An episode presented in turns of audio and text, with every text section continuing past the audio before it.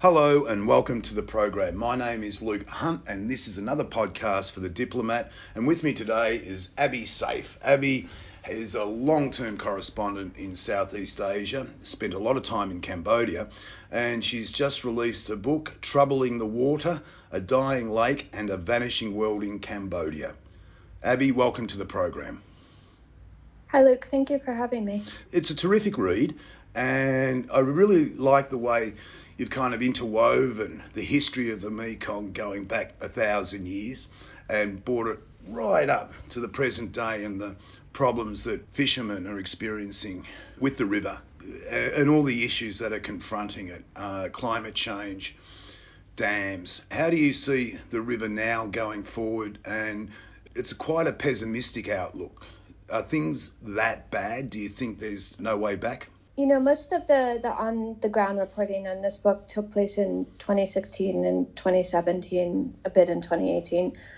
2016 was a, a drought year, and it was at the time, you know, the worst on record, the lowest water level, the lowest fish catch, these devastating forest fires just ripped across the lake.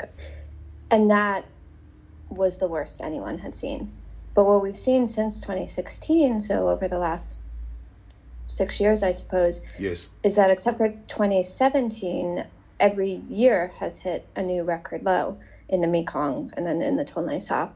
And that's something, you know, when I was reporting it, I, I, I knew it was bad and I didn't think things would get markedly better. But I also sort of didn't expect such a, a quick decline as what we've seen. Mm-hmm. And I think it really speaks to uh, the the sort of unique trifecta that the lake is facing. So you've got climate change, you've got these hydropower dams, and you've got overfishing and illegal fishing. And nothing, you know, since 2016, that those situations have only worsened. Um, we've had another dam come online, which is the Lower Sesan 2. Uh, that's a tributary dam, but that has really major impacts downstream. We've had, you know, globally the hottest years on record, um, year after year, and just more illegal fishing, more overcrowding. Um, so, in terms of the situation, sort of since I wrote the book and, and looking forward, to me it, it is pretty grim. And I, I don't want to say it's hopeless. You know, I think there are some signs that the, the government is, is taking this seriously. There's there's signs that China recognizes the impact of upstream dams and is working more with lower Mekong countries to release the water when needed. But mm-hmm. climate change, that's really a global issue. And um, we're soon all going to see the results of that. I mean, you're in Australia, so you're, you're seeing the impacts as well. Indeed. Uh, the um, MRC, the Mekong River Commission, seems to be finding, I wouldn't say teeth because it's uh, it hasn't been very strong in its ability to achieve anything except maybe get people to talk. But uh, that has been releasing uh, a series of statements over the last three or four months, and each one is getting kind of more and more confronting the realities of the plight of the river. Are you seeing that as well? Do you think you meant, just mentioned China that there is this growing realization, as late as that might be, but it, there does seem to be this acceptance that, like, oh dear, we may have gone too far on this. Yeah, I think that's a good point. I, w- I would completely agree with your characterization. Uh, the thing to understand about the MRC is they are not a, a binding body and they are not an enforcement body. Um, and this is the problem that has sort of plagued them all along. They're an intergovernmental body that kind of tries to work with all of the lower Mekong countries, but you'll have something like all of the lower Mekong countries agree no main stem dams on the Mekong, and then Laos will go ahead and build the Xayaburi. Yep. So this has, you know, this has always been an issue for the MRC. Um, we definitely are, you know, the the MRC. I agree is is is becoming stronger. There's a new there's a new head. He gave a speech last month, and it you know it does not mm. mince words about what the what catastrophe is sort of awaiting um, the river and the 70 million people who depend on it.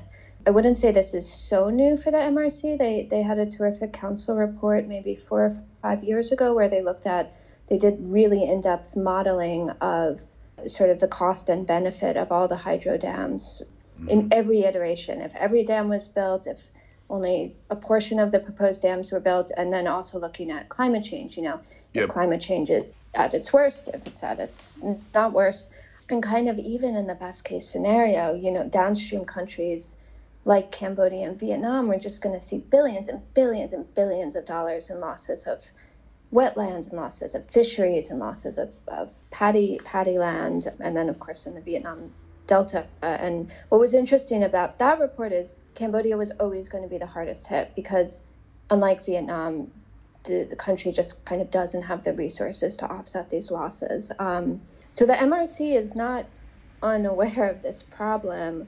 Uh, the bigger issue is, you know, the MRC is only as good as the governments, and we see a real mixed bag in terms of what governments are willing to do, whether they, you know, will follow their word and, and really mm-hmm. come together um, and, and work on these Mekong issues. I, I don't know. Um, I'm not, you know, I, I, sure. I do think it's a good sign if you have this body that's stronger and stronger. But again, it's not an enforcement body, and it's not it's not a, a it's not a body with teeth, and that's not its fault. That's just kind of how the body is set up.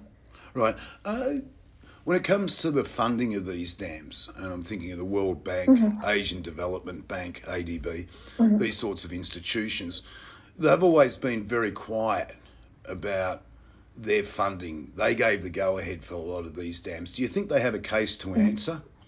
Particularly going forward, I mean, these institutions have been great at ploughing money into small mm. impoverished countries where the elites have made done well they've done quite well out of it but uh, the destruction that's been wrought uh, a generation mm. like not even a generation later do you think uh, they need to do a rethink and uh, come forward with changing policies about uh, what happens next yeah gosh um, i have to admit this is not something i know about in detail but there's an excellent book that came out a few years ago about a World Bank funded dam in Laos. Not a not a Mekong main stem dam, but a, a major mm. dam that just devastated the local community. Um, you know, uh, we see this all across the region. There, these huge infrastructure projects come in. There's very little oversight. I, I, think you probably remember in Phnom Penh there was a similar one with the land titling program. And yep. yes, I do. Yeah and yeah so these you know the, these these banks they do have their mechanisms for complaints and for you know ostensibly for restitution but it's it's a arduous process. It takes years. Right.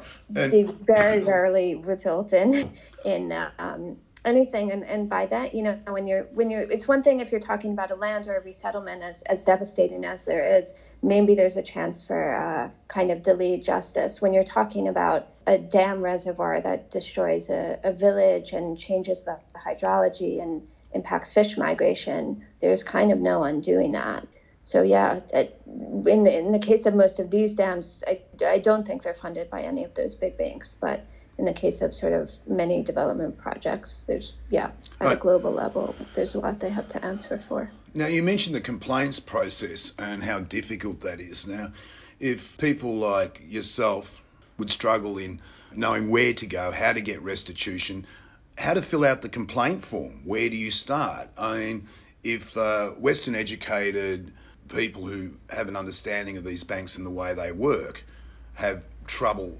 accessing that kind of level within these bureaucracies, how would the people that you've been interviewing for your book go about it? I mean, I would imagine it'd be almost impossible. Most of these people, the fishermen and their families, uh, they don't have much of an education. They live in their own bubbles, which is basically on their boats on the Mekong River. Their fish catchers have gone from 20 to 30 kilos down down to two or three kilos. As one fisherman once told me, um, he catches barely enough to feed the village cat. How, how, how can these people possibly go about finding some form of uh, compensation for their losses? Yeah, I mean, generally, when there are cases brought against the banks, it's done by it's done by NGOs that focus specifically on this, and, and they sort of find a it's them it's more them becoming aware of a case, and that becomes a test case for them. It's or occasionally, you know, a community is working with an NGO that is aware of this and, and then takes it up. It's it's I've never heard of it being an individual. But one thing I want to be clear about is mm-hmm. specifically in the case of the the Tonle Sap and the Lower Mekong, I I don't think any of those dams we're talking about are funded by these banks. They're funded, um, you know, they're mostly funded by Chinese companies, which are state-owned enterprise, and so those are there's even less transparency there, even fewer um, accountability mechanisms, um, which also makes it, you know, doubly difficult. Mm-hmm. There's not really as as weak as that resource is with something like World Bank um, or ADB becomes that much weaker when you're talking about uh, you know fairly opaque structures of ownership and governance. Right. Uh, in, in, your book, uh, you, you, must have spoken to um, I don't know about hundreds, but perhaps a hundred over the years of fishermen and their reaction to basically standing back and watching their livelihoods disappear. Who were your favourites? Who do you think summed up best the plight of the Mekong River? Who, yeah, were, your, were, who were your favourites? Gosh, there were there were there really were a lot of interesting people. What was what was nice and, and sort of a pity in terms of long term was I was able to repeatedly visit a few people, but not as repeatedly as I had hoped. I hoped I would be able to go back, and then the pandemic occurred. But you know, the woman I, I start the book with, Chang Lom, I, I started with her because she's she's just she was great. She was really we showed up at her house in 2016. She lives in this area of Prek Toal where you know, forest fires were still burning in the distance when we were visiting. Um, but she, you know, she had sort of already replanted her garden and she was quite elderly and she was just pushing ahead with her life. And, you know, I think like many um, Khmer Rouge survivors, she just, she sort of was this very strong, resilient woman who just, you know, would kind of took mm-hmm. took this terrible situation and, and, and just wanted to move forward and, and wanted to do the best she could. And then when I visited her a year later, I remember really clearly her sort of showing us around the garden, but then pointing out things that weren't growing the way they should and, and saying, you know, do you think something's wrong with the soil? Do you have any ideas? And I, I was just very struck by her because to me, she encapsulated the situation facing so many people, which is they are really trying, you know. Mm. It's not like it's not like things are getting tough and they're sort of giving up. They are doing everything that they can to eke yep. out a living, to eke out a livelihood. But the forces they're fighting up against are just so difficult and so kind of beyond the pale. Um, I thought you nailed it quite well in that there's a lot of factors impacting on the Mekong River. Uh, you mentioned the uh, the ease with which Khmer's blame the Vietnamese and the Yuan, for, for want of a better term, which is highly derogatory in some mm-hmm. quarters. The use of illegal fishing nets. There's also other issues too, like sand dredging. Where do you start and where do you finish in terms of dealing with these problems? Like the MRC tends to deal more so now with dams and climate change. But there are all these mm-hmm. other issues afflicting the river, and uh, there doesn't seem to be one body, there doesn't seem to be one government institution that's capable of managing the river itself within, say, Cambodia, within Vietnam. Mm-hmm. It seems to be kicking the can from one country to another.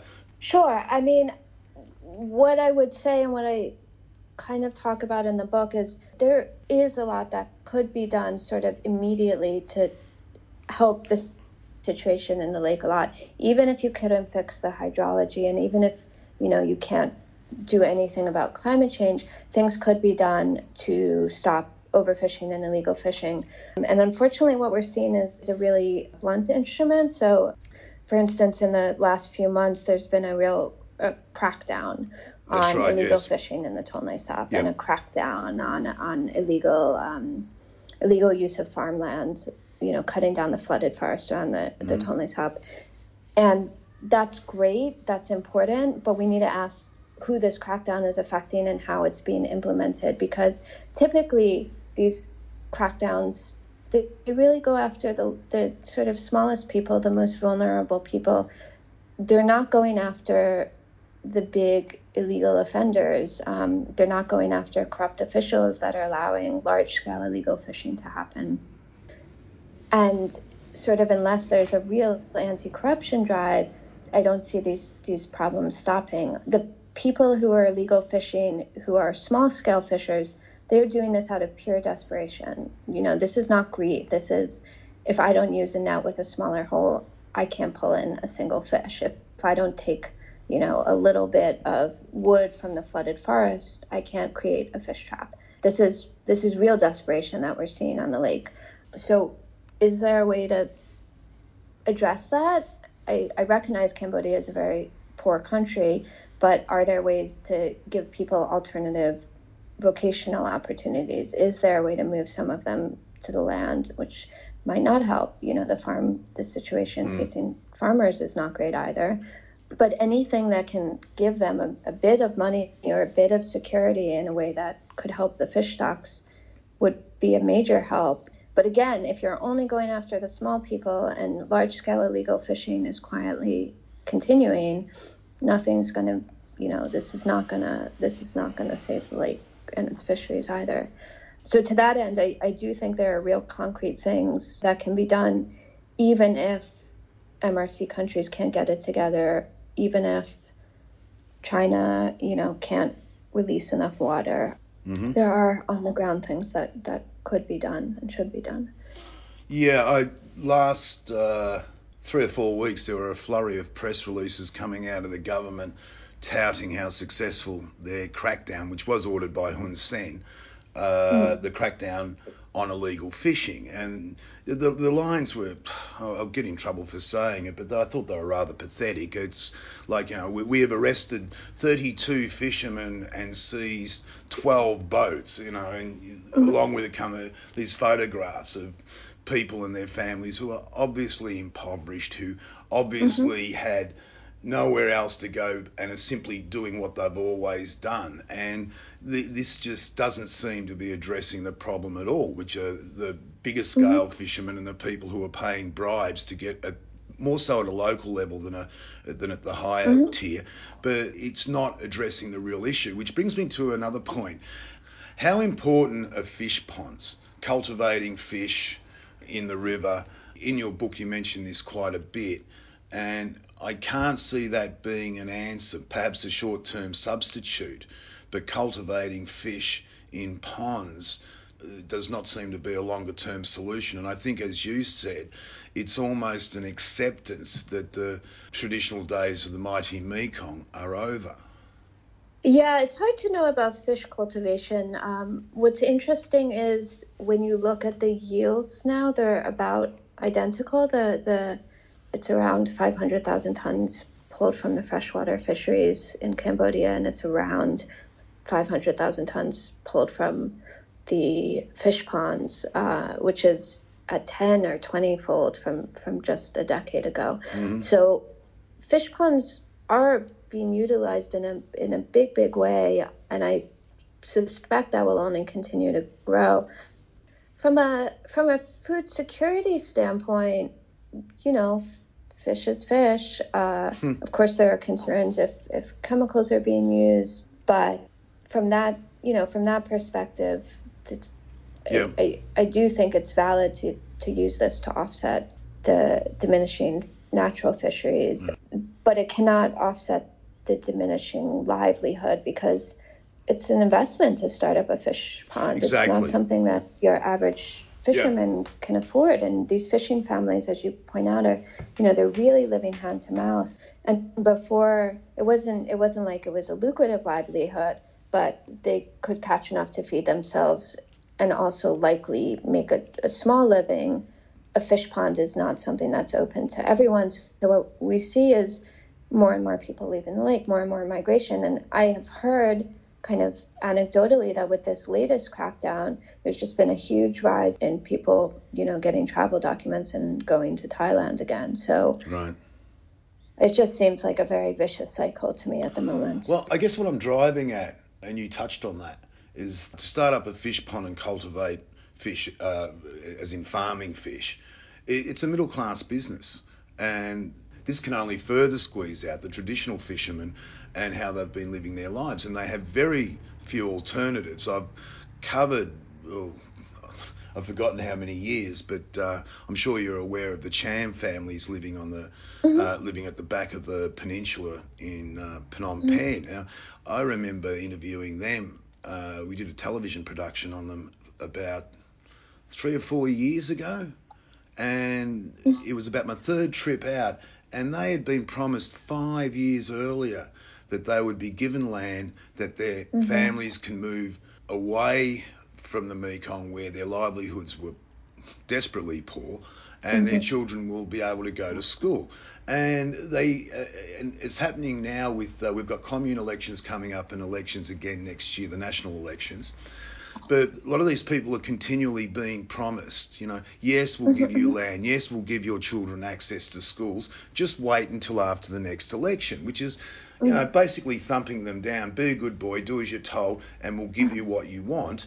But a lot of people, this just simply hasn't been delivered. There are a lot of broken promises out there.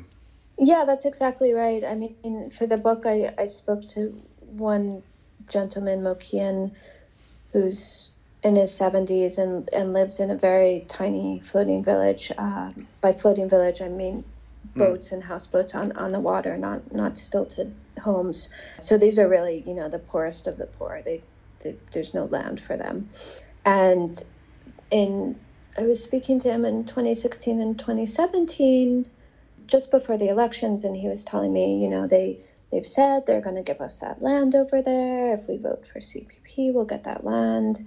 And I was speaking to people in other villages who, you know, similarly had been petitioning the government for years for land and oh yes, yes, yes, we'll get that for you, we'll get that for you. And yeah, it's one of the sort of oldest election promises. We'll we'll get you what you ask for. And vote for us.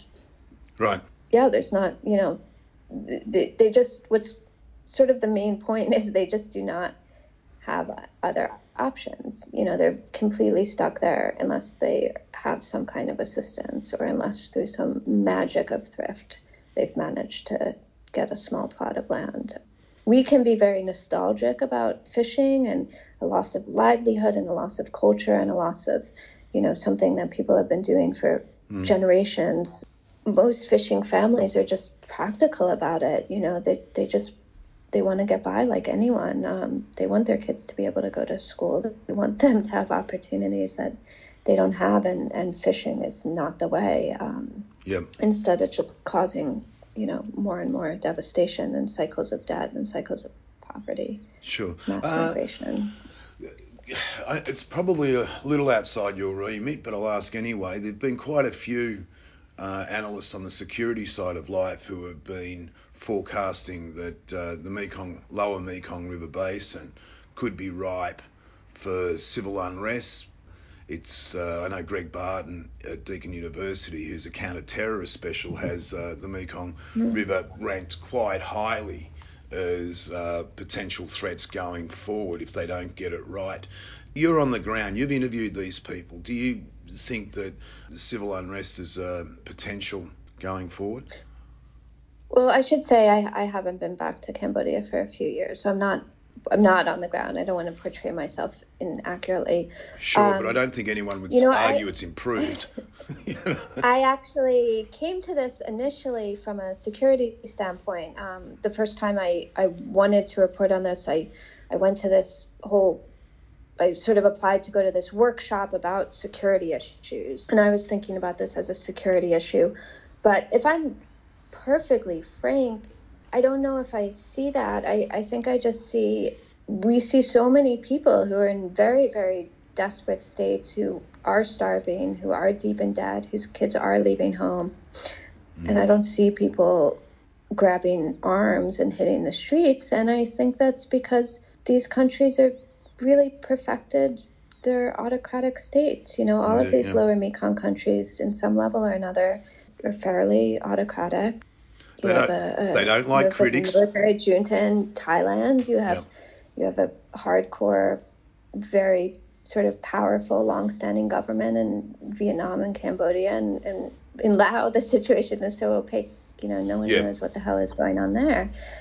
And I think sadly, like worldwide, you know, people, humans just have to deal with a lot of misery. And I'm not saying that uprisings don't happen and that there's not very many brave people fighting this stuff. Ev- Even within Cambodia, there's amazing environmental activists who are fighting this stuff and are going to jail for it. But at the end of the day, I, I feel that the leaders of these countries really have people under their thumb in a way that prevents unrest. But p- perhaps I'm incorrect. You know, perhaps Mm. people start starving to such a degree that there is. I, I don't know. Um, yeah. I think what. Oh, if Mhm. I could just add something. Sure. Um, I, I think what we tend to see, uh, and we're already seeing this globally, is climate crises push people out. So every time we call someone an economic migrant in our disgusting parlance, they are Mhm. almost always a victim of, in, in this day and age, uh, a victim of some catastrophe, and more and more frequently of a climate catastrophe. Yeah. So, you know, they're not able to grow the things at home they once were. Their farms are not working properly. There are no opportunities in their countries, and they have to leave. And this is, the temperatures are getting higher and higher. There's less and less food. We're seeing this across Africa. We're seeing this across Asia. We're seeing this everywhere. And it's not, when we say unrest, I think the unrest we don't talk about is like the human unrest, the, the having to leave your land and your culture and your life just to seek sustenance. I remember uh, sort of 20 years ago, it was not unusual to see fishermen, farmers, people who were having a bad year, bad crops, petitioning the king in Phnom Penh. We don't Mhm. see that anymore, but if we look at the protest that dominated, say, in 2010s up until about 2017 when the crackdown really hit, that a lot of those protests were, you know, it was the youth. They were educated. They had motorbikes. Uh, They wanted change. Uh, kind of very aspirational middle class almost. And that's not the type of people we're talking about. It's a dreadful condition when these people no longer have an avenue. They no longer go to Phnom Penh to petition the king. It's kind of like they've just been bullied into a sort of submission. Whereas you're saying that the best they can do is pack up and leave and just go somewhere else. hmm I mean, I think we do see, you know, these small things where people try to go to their provincial office and and and and try to petition. I've I've certainly seen that following the local news in terms of land disputes, which is what we've seen all along. But you're completely right. We don't we we we haven't. It's been years since there's been that type of large scale protest. Right. You know, often people ask if, if it's completely hopeless, and I, I talk about, well, if Mekong nations could do this, or if China could do this, or if local officials could do this. But I, I would say an, another reason why I don't think it's completely hopeless is I see many Cambodians on the ground who really care about these issues. You see this great groundswell among young people in particular who really are passionate about the environment and are at great risk to themselves, kind of raising these issues and, and asking these questions and pushing. We've seen a number of environmental activists arrested in recent years, but there's still many young people who are discussing these issues openly. And so to me, you know, that is that is a reason for hope. You have to believe that this generation that is really fighting to better things. I, I mean, on, it's really inspiring. So I, I would like to end with that, perhaps. That's fine. Abby Seiff, good luck with the book. It's a terrific read, and thank you very much. Thank you so much for having me, Luke. This has been great.